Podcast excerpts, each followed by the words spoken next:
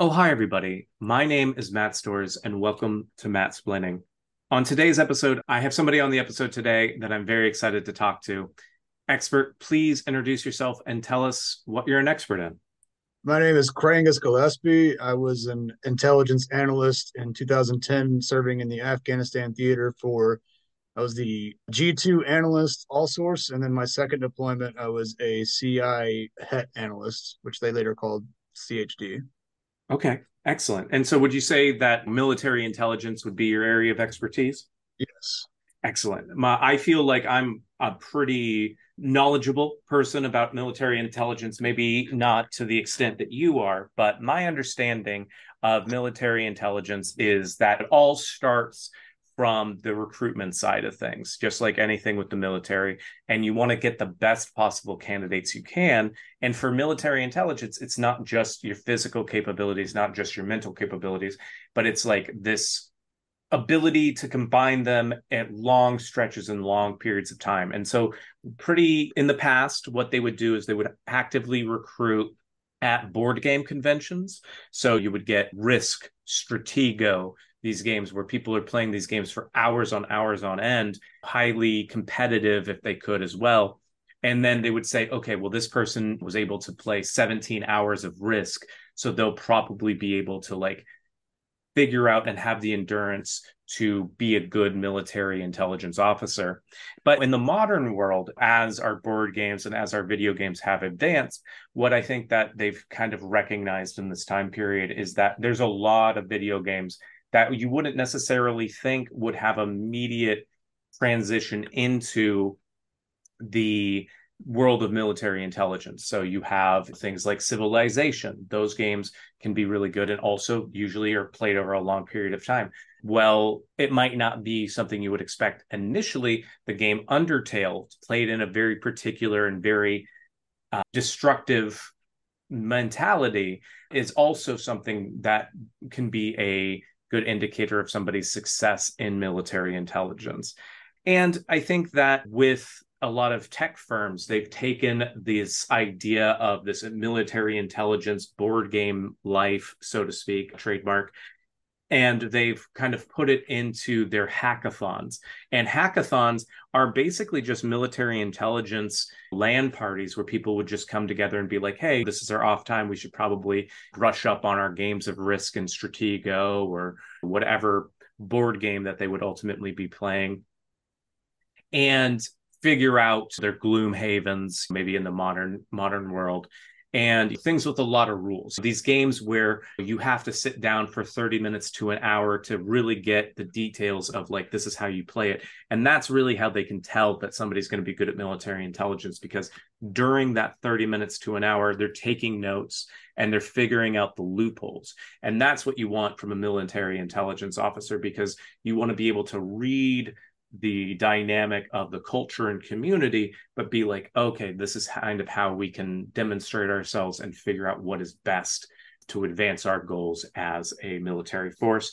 And in the in the tech world, what happens is they use the hackathon kind of mentality of mm-hmm. like, how effectively can we go in and like figure out where all of these flaws are. Similarly, how military intelligence is trying to figure out how there are flaws in an enemy campaign or an enemy military strategy or their own strategy itself. And then also with the G2, that's a subset. One of the things that people don't know a lot about with the military and with the government in general is a lot of stuff is compartmentalized. You don't necessarily get a lot of access. And then, as I understand it, the G2 analyst is an analyst that specifically targets and focuses on professional wrestling in Japan. And and because so we all we all know about the G1 climax and how it's New Japan's biggest event and how there's all of these different combatants trying to get together and get a shot at the IWGP World Heavyweight Championship. But with the G2, it's an overarching thing of like looking at Japan as a whole and all of the different wrestlers and organizations and figuring out like who's going to be the next big guy, who's going to be the next ace in the Japanese wrestling world. And so I think that that's a big thing that a lot of people don't know about that our military has a component of. of making sure that we understand Japanese professional wrestling culture. Now, based on what you've heard so far, about how much of that would you say was accurate? Man, what is this gotcha journalism? You nailed it. oh yeah. Okay. Fantastic. All right. I mean, I should add that I'm a I was an enlisted guy. I mean, I mean, I know that you got to went off on a weird Japanese. I actually have a Ribera Steakhouse jacket in the other room. We don't have camera, but I got that. Okay. Uh, cool. Obviously, that was for joking there, but uh, no, I mean, as far as like the gaming thing, I, I know what you you're like referencing, and it seems a lot like urban myths about how the CIA used to recruit. I don't think that's ever been proven. Okay. I think all the CIA guys I ever knew, like they started in the military and then went contractor and then maybe got their degree in counterterrorism and then applied. I see. Just like any other job, really. Mm-hmm. Uh, as far as the way I got in, it was, I mean, come on, I was in the Marine Corps. I was in the dumbest like branch you could be in. This is the way the recruiter got me because they basically make you take the ASVAB Mm-hmm. And if you score above a certain amount, they go, well, we don't have a whole lot of people that do intel, so let's get this guy into that. And this guy he sees me as a 19 year old kid, and he sees me because it's like a used car deal. Okay, they have like little packets of different jobs you can do in the military, and he saw me looking at intel, and he saw my eyes light up because he knew that I'm like a 19 year old idiot that's like, oh, I'm gonna be Jason Bourne, and he sees that high light up, and he's like, oh yeah, man, bro, we're gonna drop you off in Afghanistan, and you're gonna put a fake beard on you, and you're gonna be slaying bodies, bro. And I was like, sign me the fuck up, bro. that, yeah, that's a, how the recruitment happened. yeah, there's a two week intensive on the use of a pencil to attack people, or a pen, or whatever it was. I mean, there are the actual training definitely ha- incorporates a lot of game, like uh, war game stuff, though. So I mean, there is, mm-hmm. It wasn't risk, but we would just make up our own, like the for, for I went to NMITC, which is the, the, Navy Marine Corps Intelligence Training Center in Virginia Beach, and our FinEx was basically we set up a deployment, and we were all G two analysts, and you cover when you're at a, at a basic G2 shop, you're covering, you got targeting section, you got atmospherics, you have your COC that handles the day to day operations of our green forces. You're trying to really just combine all that information, make an assessment of potentially predicting the future outcomes of what the enemy might do and then presenting that to a commander so that that commander can make the decision on what to do. That's pretty much the gist of it. Mm-hmm. that's interesting. So basically what you were doing is setting up like tabletop rpgs but like in a military setting. Is that kind of accurate to say? Yeah i'd say so. That's pretty i mean it's the nerdy way to say it but i mean that's exactly what it is. It's like a like a game that's you know, we were pretending that we're, you know, they would put us out in a tent like we were actually on a deployment, and they gave us a little, and then of course we actually did the job. Then that's a, that's an that's doing all source, so that that's you're getting all the intel from you got signals in intel where they're like listening in on radios or like phone conversations, and then you got human, which is like eh, both. Well, the Marine Corps combines counterintelligence and human, so that's where they're doing source information and uh, like interrogations and then you have like your ground sensor platoons that monitor enemy movement. And then you kind of again you just combine all that information. My second deployment though i went i was an analyst for a HET. So that's the human guys. Okay. So then my job was to i would help with the tq which is the tactical questioning that you do before the interrogation to establish what their what the interrogatees motivations are. Uh, and then from there the interrogator can make basically from there establish what approach they're going to use when they go into the booth.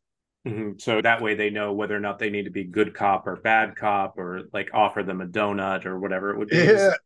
Yeah interrog- i always thought it would be like really cool to be an interrogator but really like all the approaches that they learn it's all shit that our parents did to us when we were kids. So like like the like, we know all approach where like you come in and you, you, you you have like a folder of a bunch of crap that they and you just say yeah we know about this this and this and it, it makes them scared and then they just start admitting to everything that's something that my mom did to me whenever I like snuck out of the house and came back. She'd be like, "I know about this," and then I'd freak out and then spill the beans. So it's it's it's it's sexy until you realize, oh, like I already knew about this.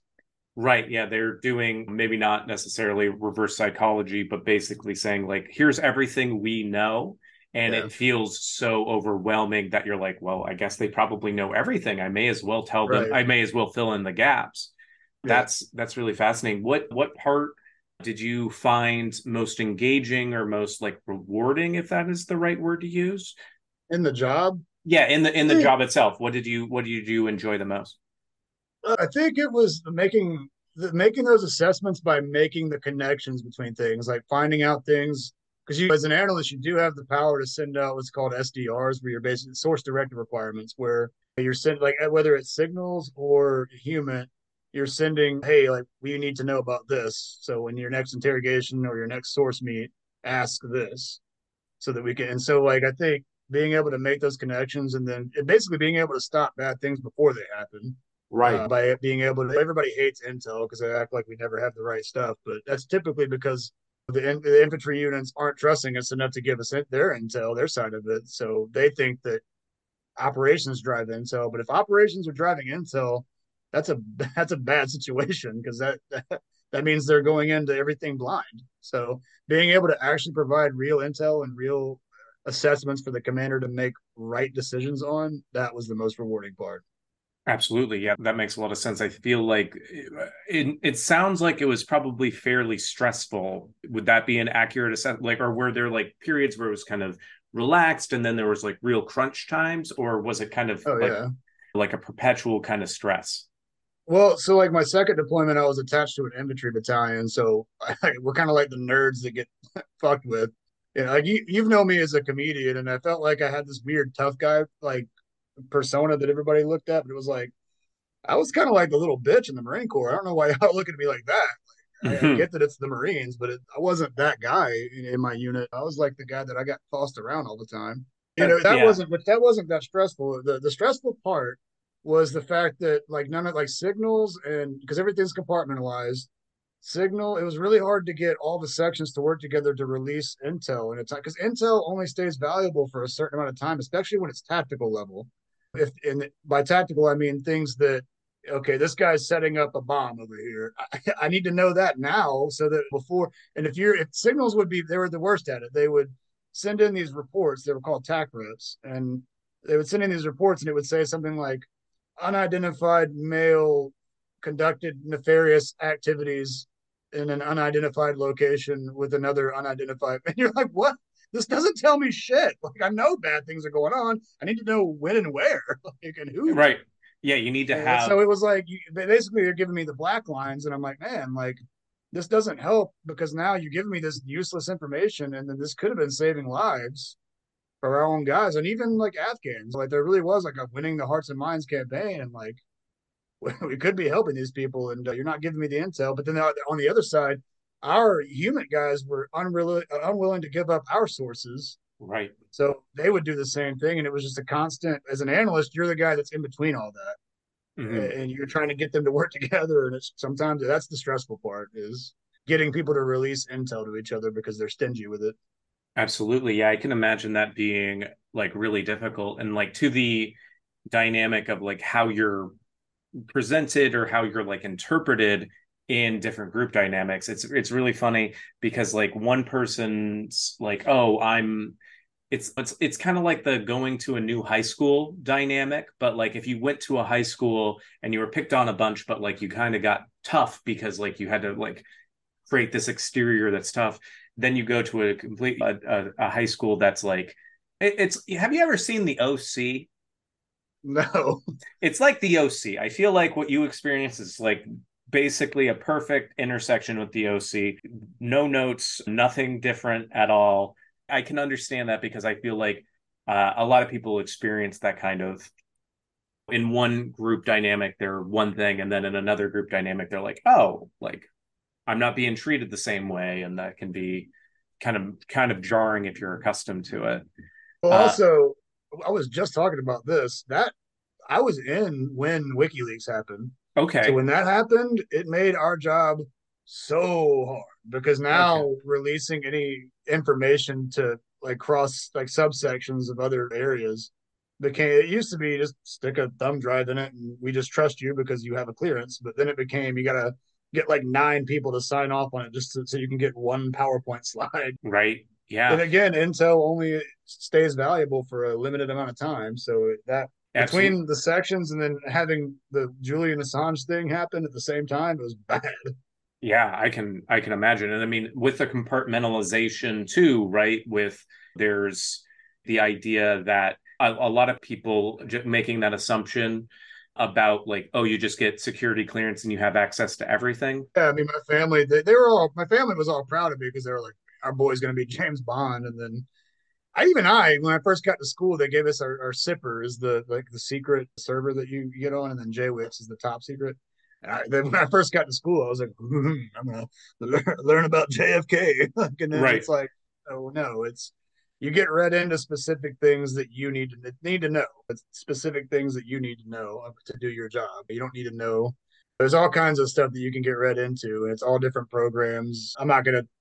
Some of the programs I was read into was still classified, so I'm not going to go into that because mm-hmm. I did sign a lot of NDAs when I got out. But for the most part, it's most of the intel is it's it's just tactical stuff. We're right. keeping this a secret so that the enemy doesn't know what we know about them. What I mean, like that's not right it's not like you, you get your JWICS uh, password and then suddenly why the pyramids were built. Right. Yeah. They're not giving they're not giving away all the secrets in one fell swoop. You kind of it's kind of like a to use the you know parlance of pyramids. It's kind of like a pyramid scheme. You have to kind of or like Scientology. You have to keep buying in and getting deeper and deeper, and then you get access to the the real juicy details about all of the aliens and their uh, yeah, basically ability. Scientology. That's right. right.